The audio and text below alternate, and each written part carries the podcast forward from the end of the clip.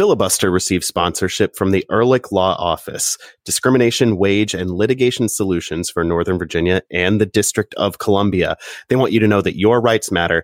You deserve to be free from harassment and you deserve to work. They cover workplace discrimination and wage theft, non competition and non solicitation litigation, civil rights, takings and disability, and a lot more. For a free consultation, go to ehrlichlawoffice.com slash filibuster.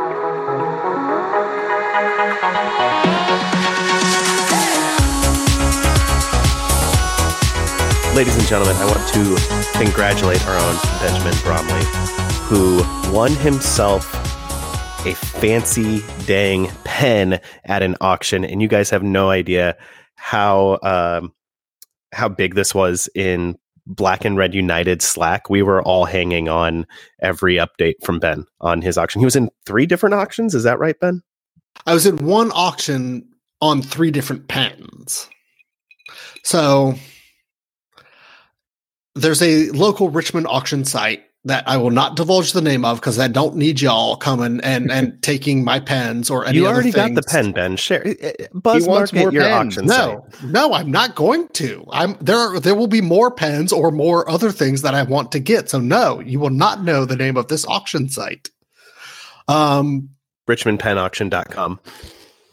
I mean, it's it's estate sales, and this estate happened to have pens. I choose to believe that it is an auction site dedicated solely to fountain pens. Adam, are you going to make me go on another uh, an instant uh, uh, uh tangent? Pens.org. it's a nonprofit, but it's only so, for it's only for Richmond. the country's largest pet online fountain pen retailer is based here in Richmond, Virginia they employ 40 full-time employees just to sell fountain pens and fountain pen inks. And you, of course, as a true fountain pen connoisseur, make your own inks, correct? No. You should. I don't have that amount of time. I, I, I, rely on a hermit in the wilds of Ma- Massachusetts to make my fountain pen inks for me. I assume he is delightfully eccentric. He is very eccentric. Okay. Probably our friend Jake Kentoness knows him. Probably. Uh, We're going to assume. I'm going to assume that this man is squeezing cuttlefish for their ink. Uh, yes, the only way so. that that man has ever figured out how to acquire ink is by squeezing a cuttlefish.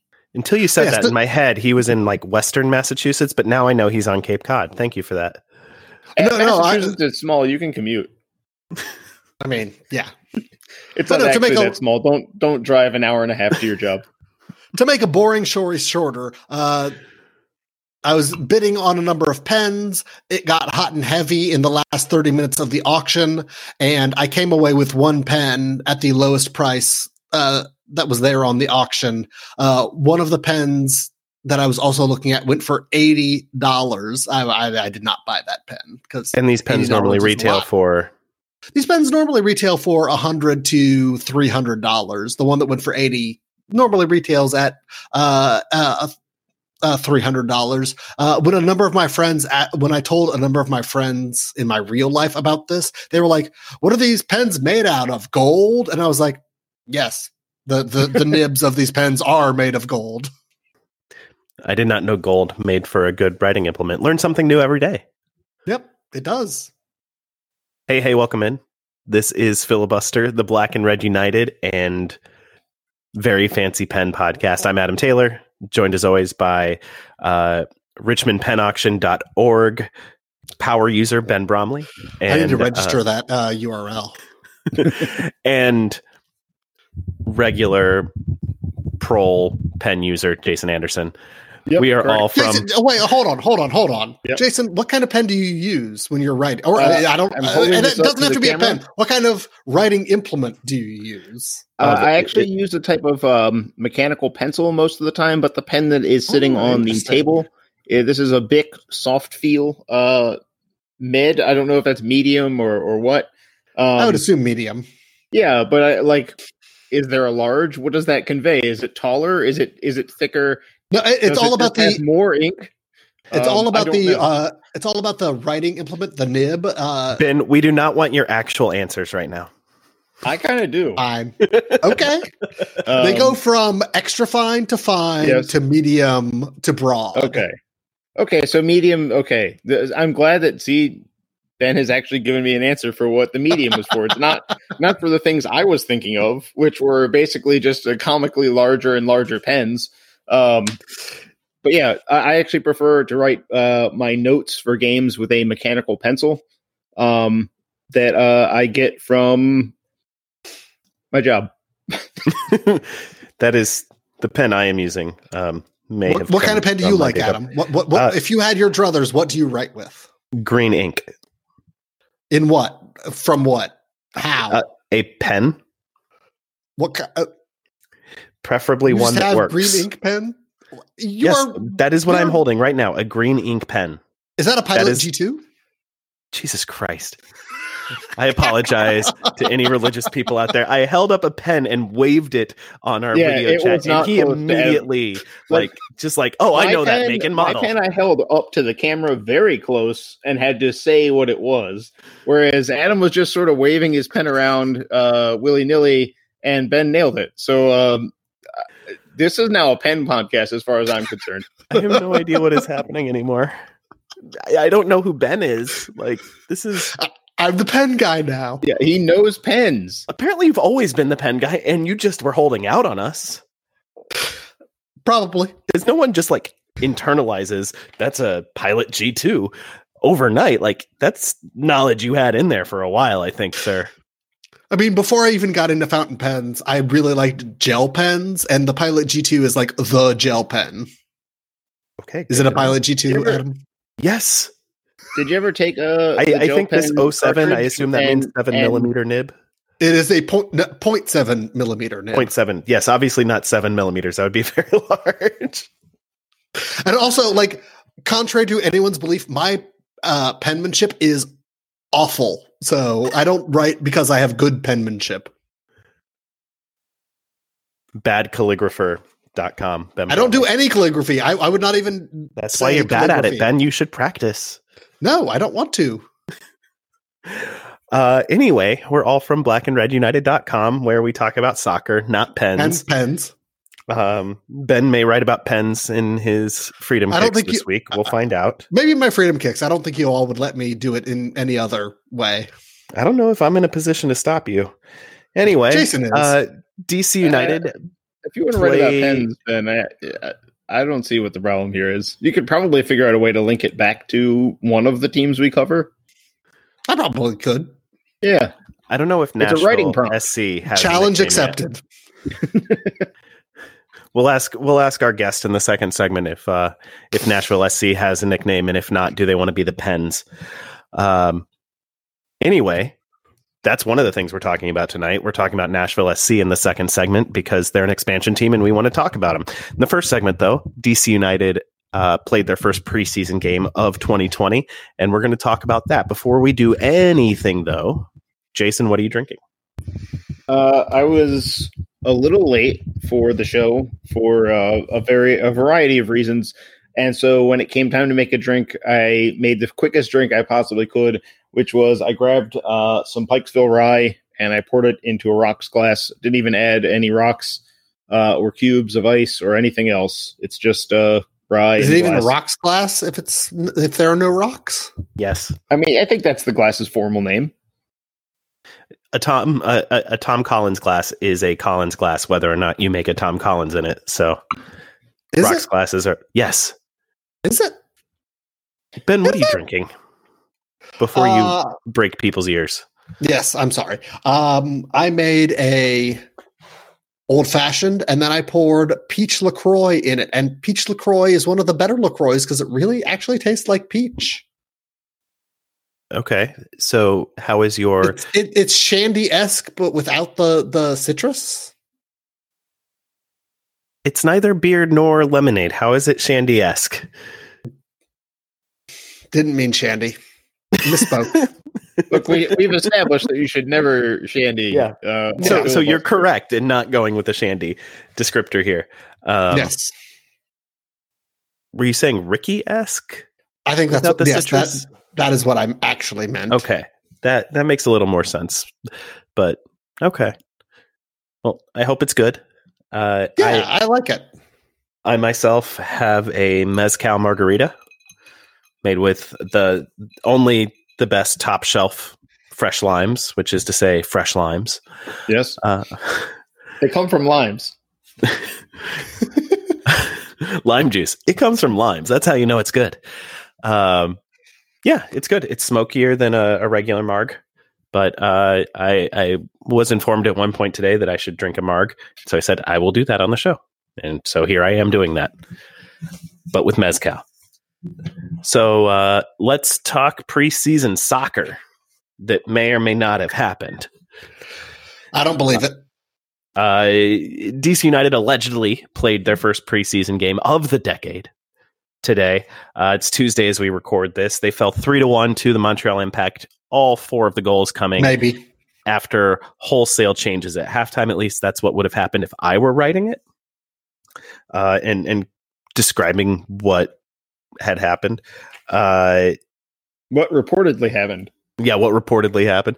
Uh, I, I, prefer to say allegedly. If our if our uh, readers are paying attention, you'll note that the recap was tweeted out with the tag "reports DC United loses three one to the Montreal Impact," uh, um, because um, that yeah. is genuinely what happened. Uh, I didn't see that game. Uh, there are reports from the Impact and during the second half from Steve Goff that those things happened, but uh, that's all we can say. We don't have any further knowledge of it. Uh, it yeah, does seem game, like there's some circum- circumstantial evidence that those reports are accurate. A highlights package from the Montreal Impact being the key yes. piece of evidence here, uh, because this game wasn't streamed and uh, for DC United fans wasn't really tweeted either, uh, no, especially in the first half. Um, yeah. Uh, from from those Montreal highlights package, uh, we can kind of piece together what some parts of the lineup. We know that Earl Edwards played 90 uh, in goal, and Chris Seitz will play 90 on Saturday. Is reportedly the the plan. Um, we're pretty sure the the first half lineup uh, had the the two center backs you think were there, Fred Brillant and Stephen Birnbaum in in the middle, and then Chris Odoi-Atsem and Oniel Fisher on either side. We're pretty sure Russell Canouse and Felipe were were out there, and that Kamara was up top. Um, Looked like Julian Gressel was out on the right. Yeah, Julian. Okay. Uh, we, yeah, we there's got, definitely him playing. Yeah, and and, and it, it, there was a there's a clip in there where you can see um, Gressel's on the same side as Oniel Fisher. So, um, and there's another clip where Odoi-Atsem is playing on the left. So you you can sort of piece the puzzle pieces together and conclude that Gressel was on the right wing. But again, we're not totally sure, and we don't know. We there, there are still some holes in that lineup um, based on the the highlights package, and, and then no, there, there are definitely holes on that. There are allegedly holes. We know some players who were not out there. Of course, uh, Bill Hamid and Paul Arriola are with the U.S. Uh, national team at their their January camp, warming up for a friendly against Costa Rica. Speaking of Costa Rica, Ulises Segura and Joseph Mora are both with them, getting ready to play the U.S. And um, news coming out of camp is that uh, Junior Moreno is recovering from off-season hernia surgery that nobody knew about until today. so.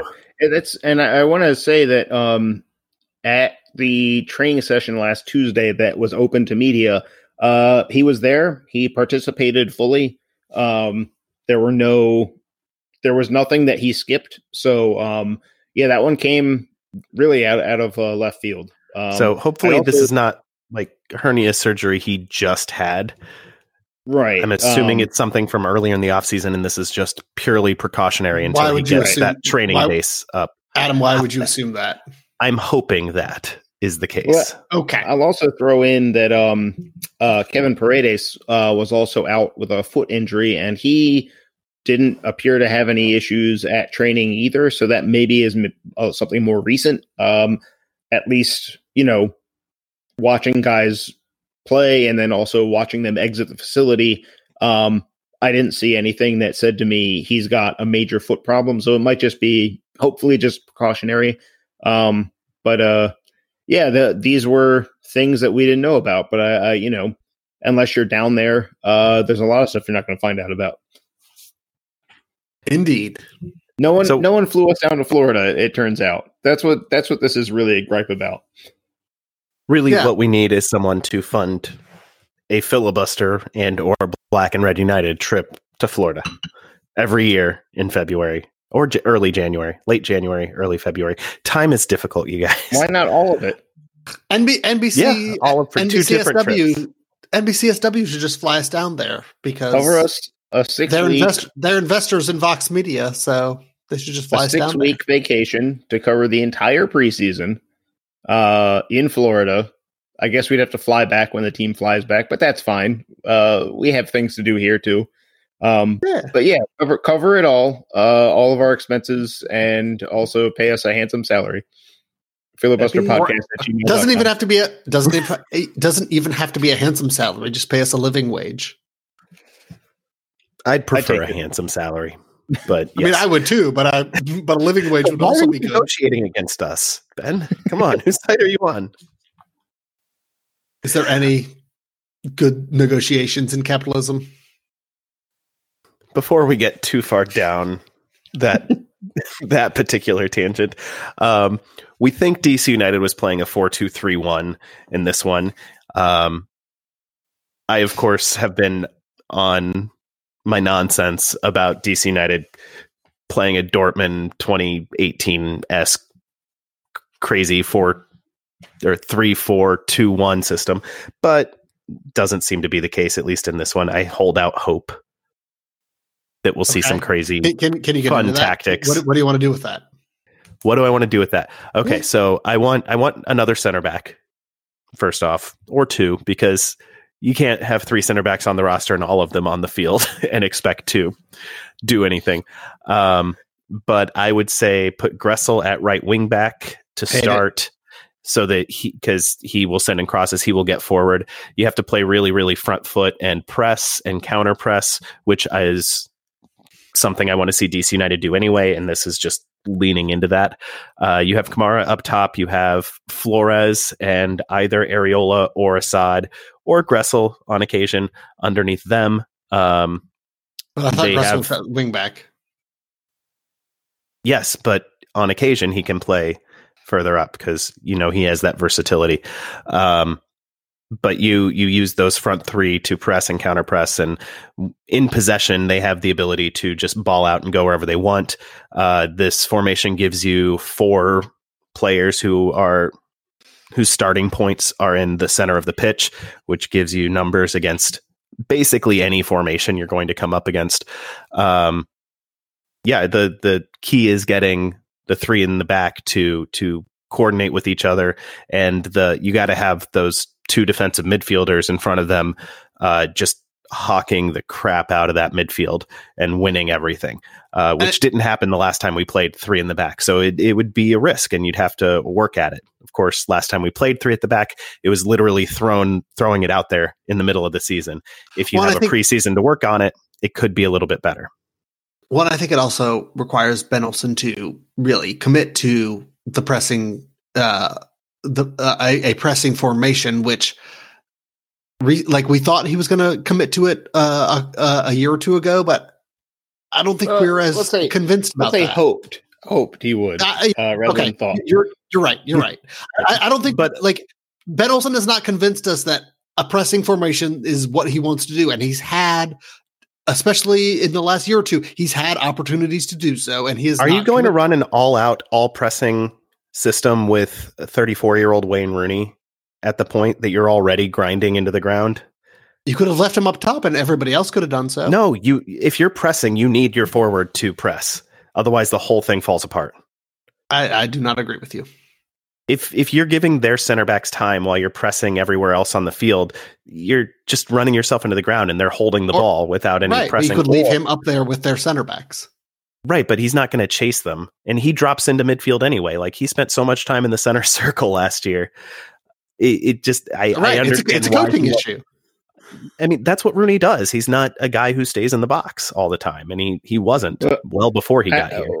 what I what I can tell you guys is that um, Olsen brought up um, counter pressing uh, in one of our chats during before they left for Florida. One of the media chats he had, um, he brought that up. The team is faster now, um, not just because it's Kamara over Rooney, and not even because it's it's Flores over Acosta, but also you've got Gressel, you've got Assad, Um, you've got guys underneath that will be faster. You know, um, right now the right back picture looks like Oniel Fisher or Chris Odoi-Atsem, who are both much faster than Leo Jara.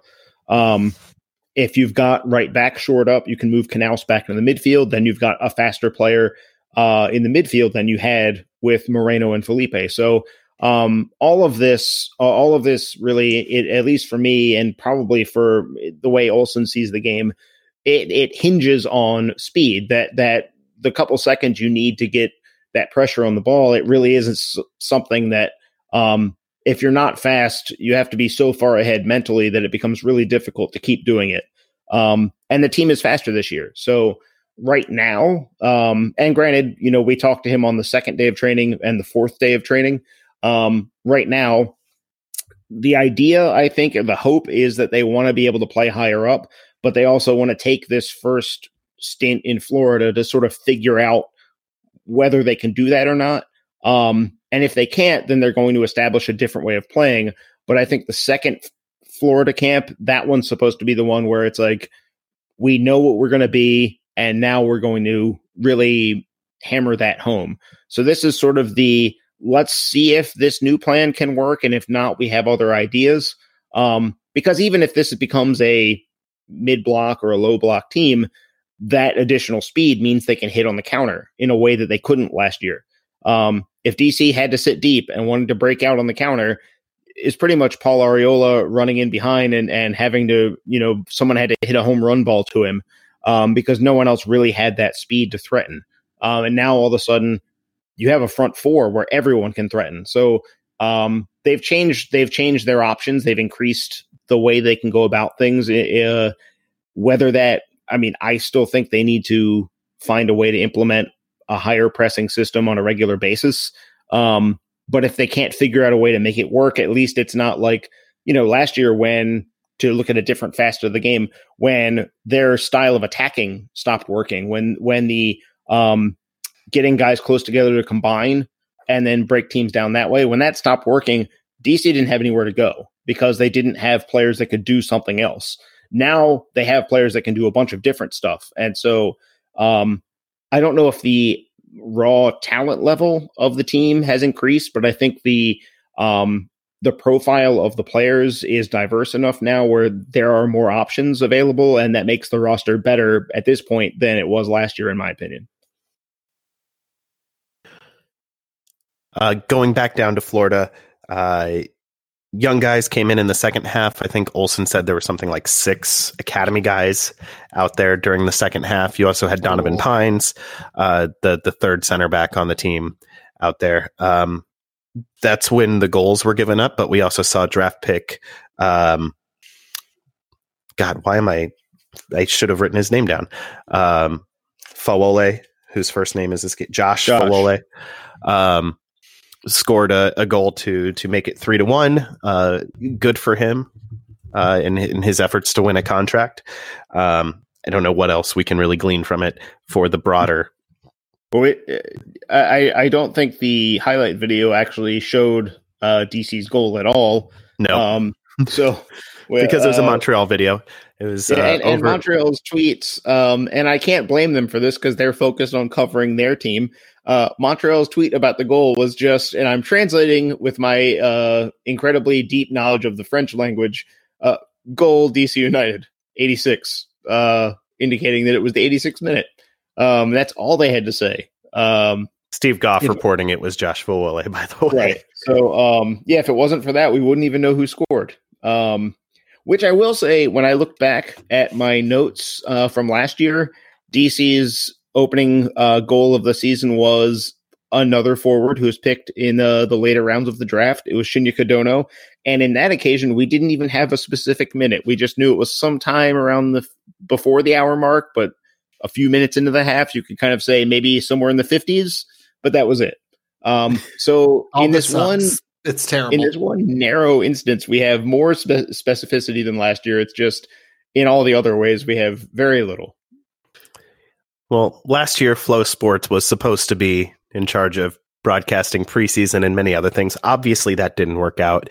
The team left the deal uh, with with a game left in the regular season, uh, choosing to broadcast or stream the game themselves.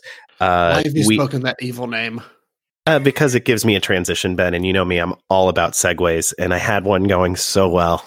So really, well. I thought you. I thought. You I mean, I was, I was gonna, I was gonna just uh, blow that up and I was going to continue doing things, damage but... Adam Segway by making a joke about Segways the device, um, because so Adam has a bike. Did Adam just like have a Segway? Like, he has a bike. I've seen the bike to his death. There's so many things happening right it's now. One of those bikes. That, it's not like a. It's not like a moped, but it's got a motor in it to to help. Uh, it's, an e, it's an e cargo bike. It's an electric yes, cargo bike. Um, yes, it's not a Segway. Um, I, I would be surprised if Adam had both that bike and a Segway. It would be very strange to me.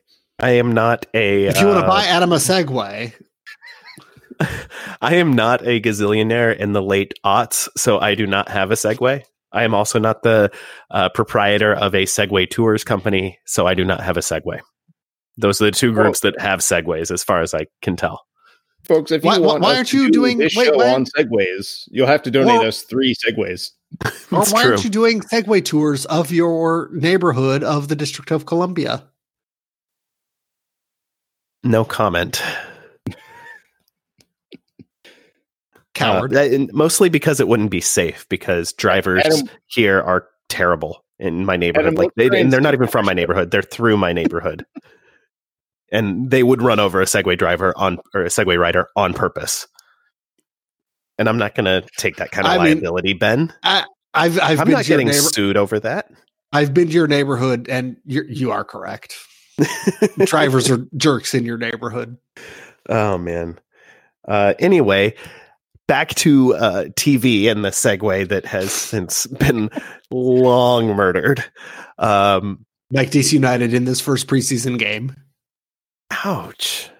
That's I mean, yeah, harsh. three to one. Come on. It was, it was against academy the second players. half did not go well. Um, they mean, don't deserve. Montreal Adam, in the second Adam, half was playing Romell Quioto. Like, they don't deserve any consideration for this. Quioto versus Academy kids, a guy who just they, transferred they back it. from Barca B against Academy kids. Adam, I can, Adam, I can live with that. It. They don't deserve and it. They've been in camp for twice as long as DC United at this point, if not more. Okay. Yeah, whatever. Uh, it's a preseason game. Uh, anyway, DC United appears to be narrowing down uh, the options for their uh, their TV deal this season. It sounds like NBC Sports Washington is is probably where the TV rights are going to be. They do have a streaming app. Presumably, DC United would be on that or on Monumental's uh, app. That's the company owned by uh, Ted Leonsis that is related to the Wizards and 50% Caps. 50% owns. And 50% owned by NBC Sports Washington. Um, there's a lot of ties there. So there's a couple of potential streaming options. NBC uh, Networks that owns most of NBC Sports Washington also owns Telemundo 44. Half, I am a most. okay half, uh, but they do own Telemundo 44. Uh, and I'm a strong, strong advocate for games being broadcast there in Spanish. It needs to happen, especially Adam, if the, the team is actually investing in developing the Spanish language audience, the the immigrant audience. It needs to happen. It would be great. I, it wouldn't surprise me if they actually got more viewers on Telemundo than they do on NBC Sports Washington if they're happening at the same time. Adam, remember when you thought all of this uh, when uh, WJLA uh, happened, and you you wanted it to be on sub networks or over the air networks, and then DC United crushed your dreams? They they did, and that's why I'm not saying that it's likely. I'm saying I'm advocating for it. I mean, uh, yes. saying this is what should happen. And I agree. I, I agree that it should happen. I agree with you there. I don't think it will. No, probably not, but I can hope. They were also and, supposed and I think to it's gonna have be, a Spanish language feed on Flo last year, and that never ever happened. Well, yes, and I think it's going to be like y'all both live in the uh, DC area, and that's the primary area, and so th- obviously the team should most concentrate on that. But for me, not living in the direct DC area, I think it's going to be not great for us, and so NBC I, Sports I, Washington not great for you. Yes. Why is that? Uh, for cord cutters, it, it's just it's like we don't get it. Uh, I mean, and I mean, I if I if I subscribe to a cable network, I might be able to get it. But down here, it's a it's a it's a toss up whether or not we get NBC Sports Washington or not. So, are you considered in market for oh yes ESPN Plus in, purposes? Yes, we are. That 100%. is maybe that's the weird part because Richmond is two full hours from DC. But we've um, always been like for any. No, any I'm not market, saying. Yeah, it just yeah, for any market that DC United has ever, any partner that DC right. United has ever worked with, Richmond is always in market. And like, uh, this is a very big aside, but uh, like for the Orioles, for example, which my wife loves, uh, we've never been able to watch the Orioles because uh, MASN is just not something we have uh, the ability to subscribe to. But Richmond is still in their network. Well, Major League Baseball has crazy market definitions. Talk about yeah, Major League but, Baseball, right? But I mean, it's MLS is not doing much better for for people right. outside of the six like 60 miles outside of DC it's it's not much better and like like I said for all, most of our listeners y'all be fine and and NBCSW will be fine for you but if you're a cord cutter, it it may not be. I think I've heard that they are on YouTube TV if people subscribe to that or Hulu that's Plus that's Live. Five bucks a month. Yeah, that's that's that that that takes you back to why are you cutting? Why are you doing yeah, that? You're, you're, yeah. uh, what about Hulu? Having another uh, uh, Hulu is a, a, similar price. Hulu, Hulu plus live, live TV. TV. Yeah, yeah. it's it's they, a similar price. Um, so, uh, like at that point, like it, all of that is, you might as well be subscribing to TV service at that point. Right. Which, if you want and to watch live TV, I can see why you would need to subscribe to TV right. service. And who knows? Maybe they'll do. Maybe they'll partner with Monumental that Ted Leonsis also owns, and uh, maybe we can all just subscribe to Monumental and get live uh, coverage there. That, right. Or, or the, I mean, they could also find just a um, a streaming portal that I mean, if if Flo could figure out a way to change their price depending on whether you're a season ticket holder or not, uh, when they could not really accomplish much else, then surely a larger organization might be able to also to do something similar.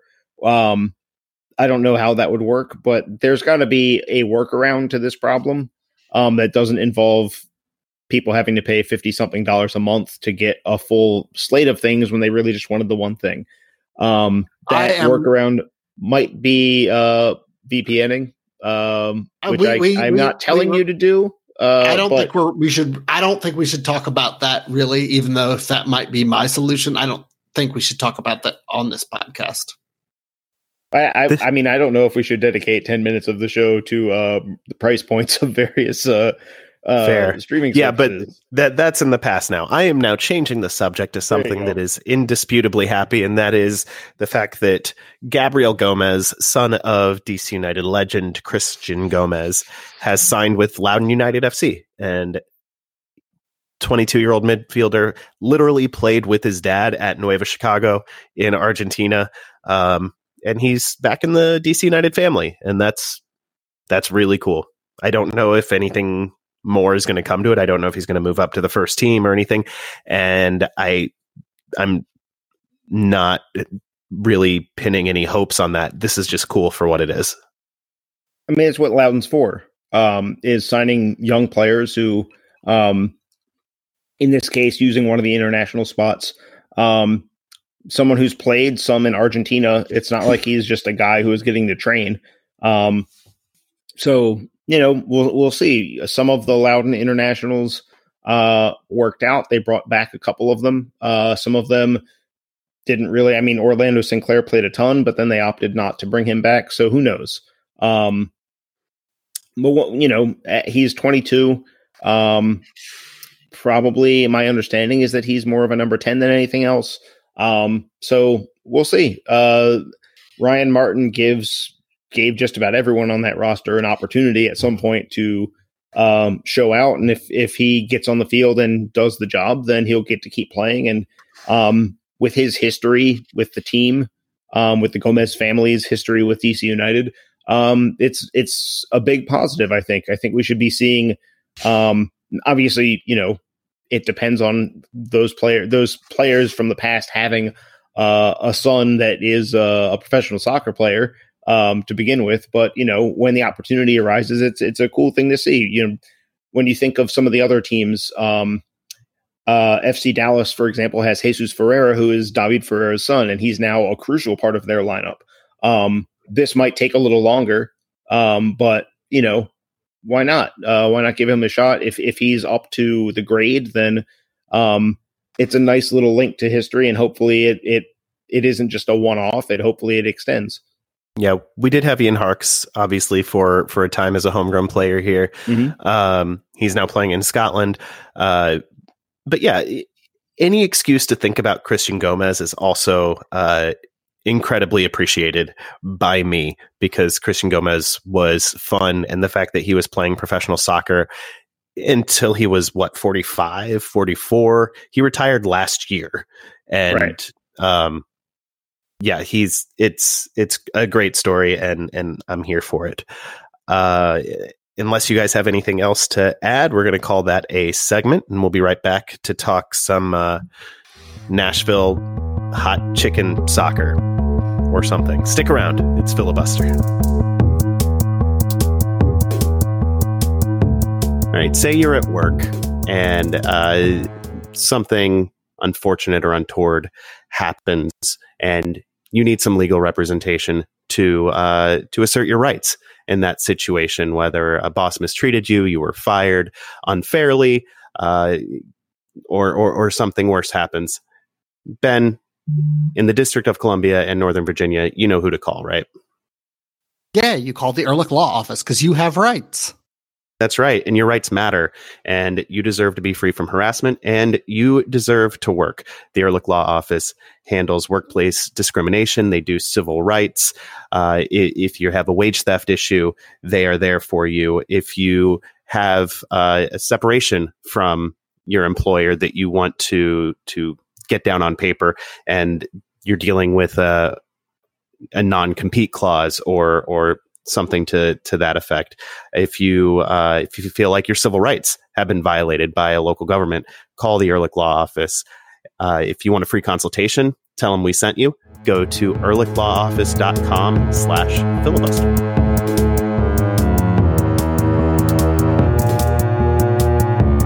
Welcome back to Filibuster, the Black and Red United podcast. As you may have heard, MLS is expanding this year. Nashville, Ooh. Miami, both coming into the league. And we, uh, on this show, historically have liked to check in with uh, friends of ours that that rep those uh, those expansion teams before the season starts to kind of figure out where they are, where they think they're going, and then we can rub their faces in it later in the season. Um, one way or another. And uh, tonight we're going to to get a little taste of hot chicken from uh, Clay Trainum, who's down there in Tennessee. He hosts the pharmaceutical soccer podcast focused on Nashville SC, and he joins us now. He also happens to be my real life cousin. Clay, welcome to the show. Thanks, I appreciate it. Uh, what are you drinking tonight? Accidentally, a Mountain Dew Zero Sugar, and uh, it's uh it is what it is. so it sounds uh, like it, something I would be drinking in 2003. Well, I thought it just was a different. They just did a different wrap on it, and I was sitting down here and I was like, "This tastes weird." It's a zero sugar, so that's what that's what we're doing now. You're welcome. You know, you get older, you got to cut back somewhere. Um, in Some the last of us segment, can only be so sweet, Adam. Oh, Clay. Uh, in the last in the last segment, uh, I, I mentioned that that I don't actually know what Nashville SC's nickname might be going into this season. So I, am curious: are there their nicknames other than NSC floating around out there? Uh, the the go to one, which is doesn't quite work with with our colors, but you know it is what it is. Is uh, boys in gold, which is what they went by when they were back in the olden days when they were a fan owned club that popped up in the yellow? second year, and uh, they uh, they've been the boys in gold ever since. Okay. Uh, so so you've been deep into NSC since they they came up to USL um, after the fan owned days, and you traveled twenty four thousand miles in the last two years following the the team. How are you feeling now on the eve of their their MLS debut?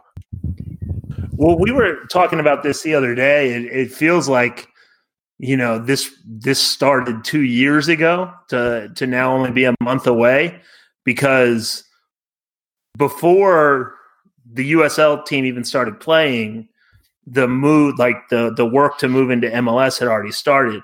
So before there'd been one game played in USL, I'd already sat through Lord knows how many hours of council meetings uh, in the move towards the in the move towards trying to get the MLS bid together. So like now getting into like this last month before it starts, it feels like we can finally, you know, start to enjoy this. Um, but there's a lot, I mean, there's a lot of work that we got to put in over these first few years, especially in trying to build the culture and and getting everybody you know excited for it and we're going to be in nissan stadium which is huge um, to try and get things going so that we can get into our own place, which is what this all really started with in those council meetings. So uh, I'm very, very excited to get to February 29th. I'm, I cannot wait. Uh, but I'm more excited looking at the longer window of like the build to get to here is done. Now it's ready to like kind of establish the club. So Clay, I'm not I'm not trying to yuck your yum, but y'all's head coach is Gary Smith and he has a reputation in MLS. I know he's uh won an MLS Cup, I guess. Well, but, so you're going to talk about him being defensive, I'd imagine. I'm going to talk about Route him being terrible. the phrase that comes to no, mind. No, I'm going to talk about him being terrible. Well, a lot of people, a lot of so here's what I would say. The first year, there are some moments where it wasn't the easiest thing to watch uh, in USL. We had a middle of the pack um, sort of wage spin, things like that, things that aren't necessarily true going into MLS. And then last year, it was actually very enjoyable. They were one of the best teams in the league. Um, but I do feel like he's gotten a bit of a bad rap. It's not, um, but it's do you think you can translate it to back to MLS? Yeah, but that's what I'm saying. I feel like his MLS days have gotten a bit of a bad rap because it was like the I worst said, season. 2010 was the worst season in MLS. 2010. Okay, let me just let me just let's talk about 2010. let's talk about 2010. Let's not. But I'm ready. Okay, go ahead. So, how many goals do you? Th- where do you think they were in goals scored in Colorado? Just curious. In Colorado, I don't care. In 2010, they scored one less goal than Edson Buddle, Landon Donovan, and the David Beckham Galaxy, which was first in the league. So I'm not saying that they had the most watchable soccer in the world, but there's a lot of people that'll that'll be down to watch a lot of goals get scored. And I do Clay, think do you like, think that these stories Go ahead. Do you think that that that their style because they they had a reputation as kind of a a long ball, knock it down, old school English. I mean Gary Smith team. Do you think that's repeatable in in MLS in 2020? I understand that argument, but I also think that it's more about being pragmatic than it is necessarily about style.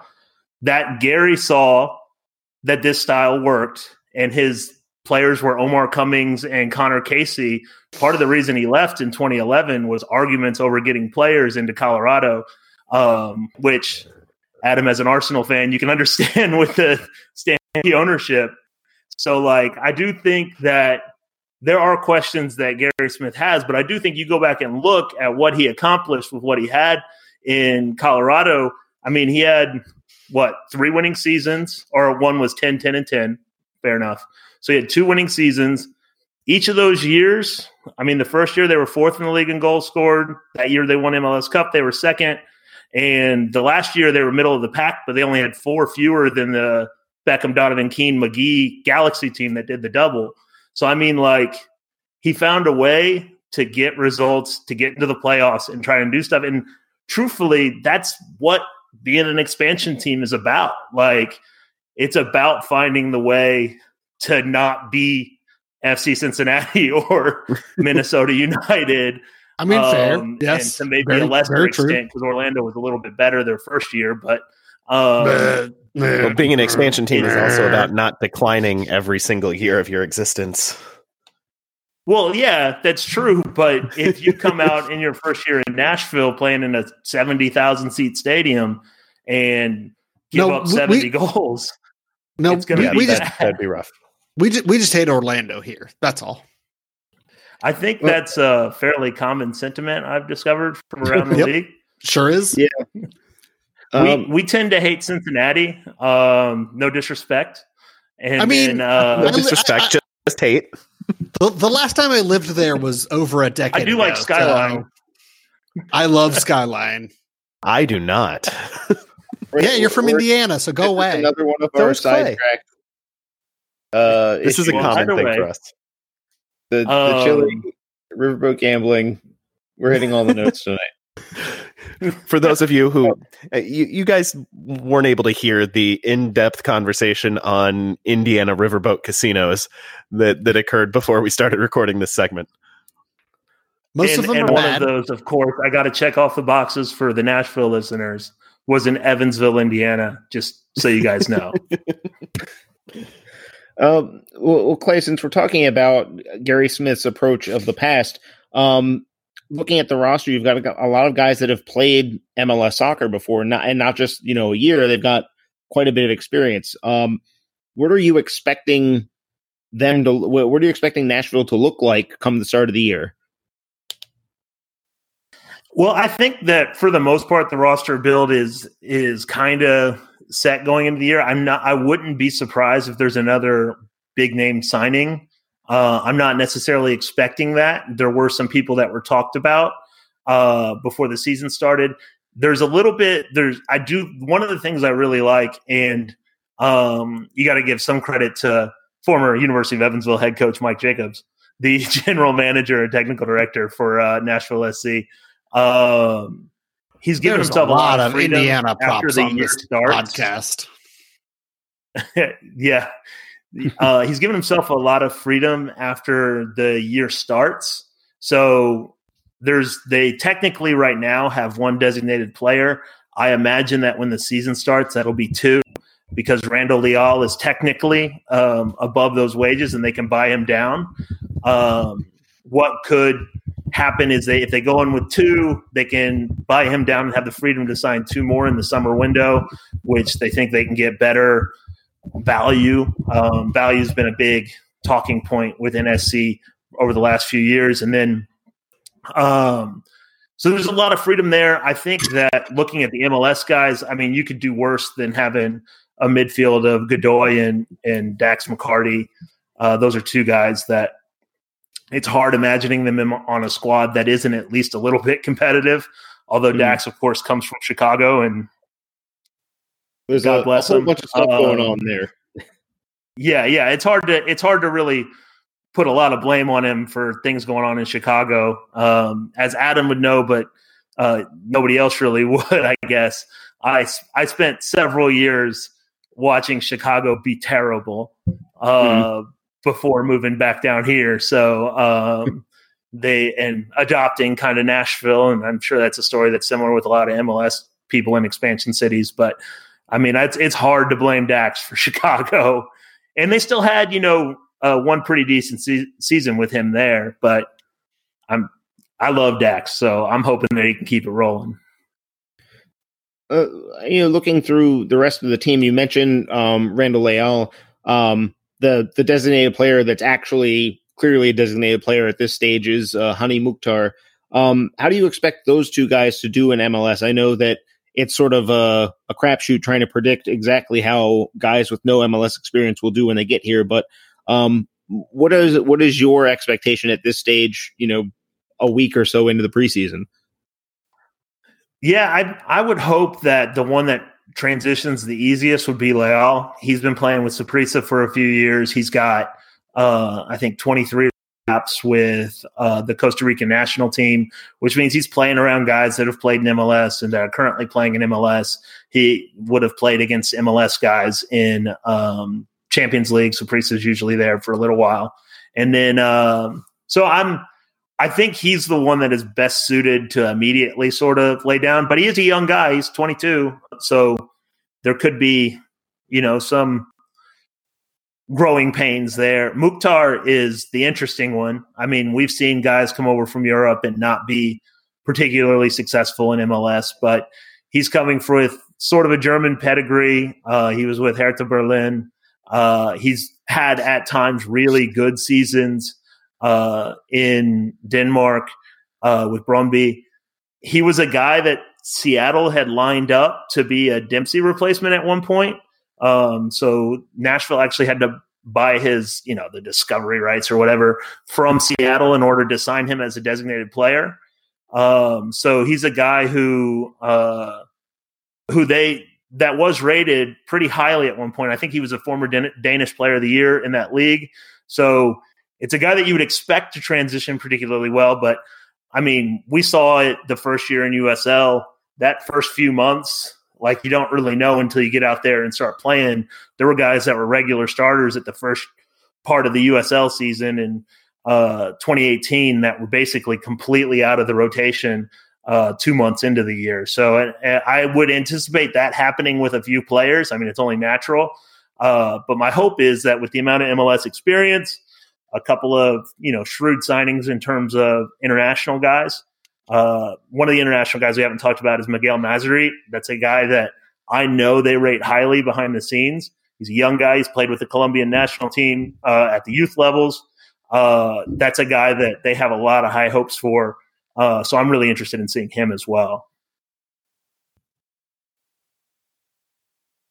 So Clay, uh, prediction right now going into the season does Nashville SC make the playoffs? Truthfully, with if the roster stays as is, I think it's tough. I do think that they'll be in contention on the other side of the summer, but I think that without some sort of other signings to kind of bolster the roster, it, it's a tough ask. If y'all just beat Orlando, that's all I care about. But we only Do you guys even play Orlando? Yeah. We only play them once. There's only three teams we don't play.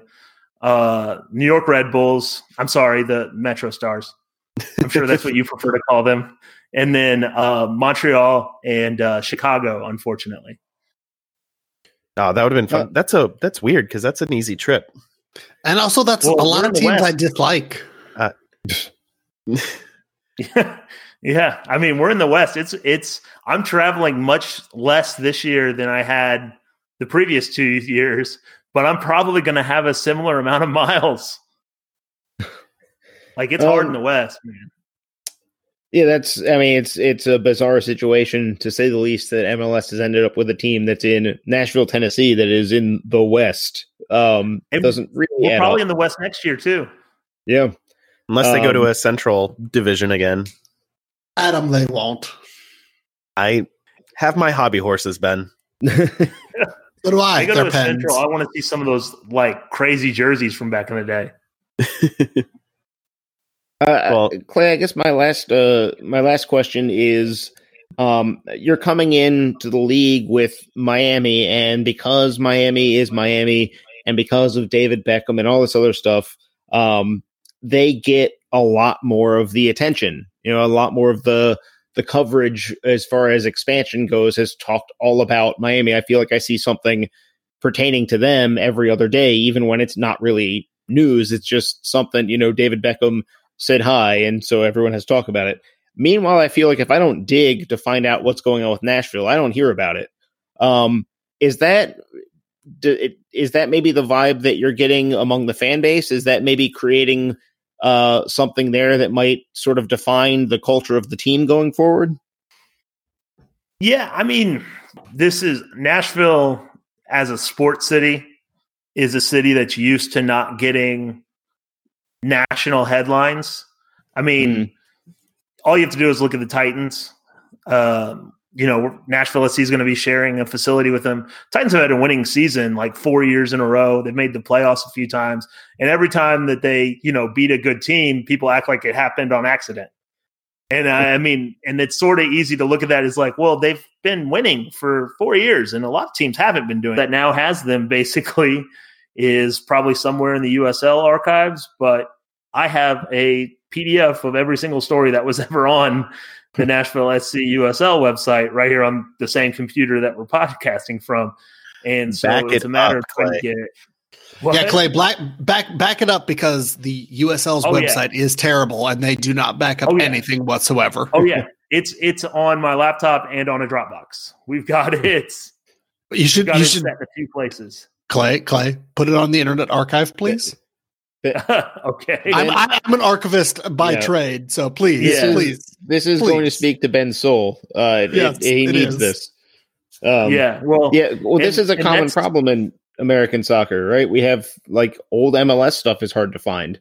Um, yeah, and for me, the metros, the metros were around for so long, mm. and they actually had a fairly um, good website uh, and so I've get I've been getting some small paper stuff here and there. I went down to the uh, USL League office when Nashville played at Tampa last year, and I got scans of uh, all kinds of stuff from every media guide they had. But wildly enough, in the USL League office, there was one season that they have nothing for.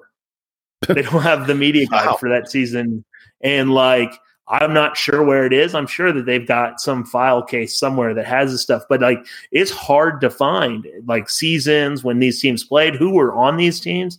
Um, one of the coolest things I found um, doing some of this research is there was a guy who played for the Nashville Diamonds and the Metros, and I think he's a youth soccer coach in Charlotte now, but he played in African Cup of Nations games and World Cup qualifiers. Uh, like, but he played on you know these teams whenever he moved to the U.S. and uh, like that's a cool story that people should know. And whenever you know Nashville signs somebody that plays for a Nigerian national team, you can say, "Hey, this is the second Nigerian national team player that we've had here in Nashville, and it wouldn't be known about if we didn't put this somewhere." So that's kind mm. of the idea behind it.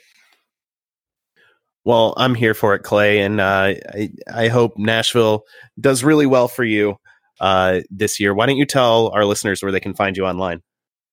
Well, first off, you got to go to the Pharmaceutical Soccer Podcast. That has nothing to do with the medical industry whatsoever.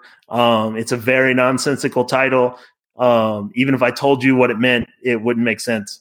Um, but you can find Pharma Soccer on uh, Twitter, Facebook, wherever you listen to your podcast. It's not a very serious um, podcast, but it's uh, a few of my buddies. Um, I would also recommend for Nashville news, checking out clubcountryusa.com. One of my co hosts runs that. As far as I'm concerned, the most complete coverage of Nashville SC that's out there. He's the only guy who's been covering it since day one. So Tim Sullivan, gotta gotta check him out. For me, I'm at Clay Lasol on Twitter and NashvilleSoccerArchive.com on the web. Find us, of course, at filibuster DCU for the podcast, at Black and Red U for the uh, the website on Twitter, blackandredunited.com, patreon.com slash filibuster. If you want to support us financially, send your emails, uh, including sponsorship inquiries, or if you want to send us segues and just need our addresses, send those to or fountain pens or fountain pens. You can't write a fountain pen, but you can you can write with it, I guess. Uh, filibuster podcast at gmail.com is where to send as those someone, emails. As someone drinking a Mountain Dew zero sugar, send fountain drinks to Murfreesboro, Tennessee. just say just just address them to Clay, Murfreesboro, Tennessee at Tennessee.com. It, it'll, it'll, it'll sort itself. Yeah. Uh, download, rate, review, subscribe wherever you get your podcasts. Mostly tell a friend about the show. Tell them about pharmaceutical soccer while you're at it. For Jason and Ben, and thanking Clay for joining us, I'm Adam, and we'll talk to you again real soon. Say goodbye, Jason. I don't think I would be the first person to filibuster to crash if we ever do record an episode while riding segways. It'd be Adam. It'd be Ben.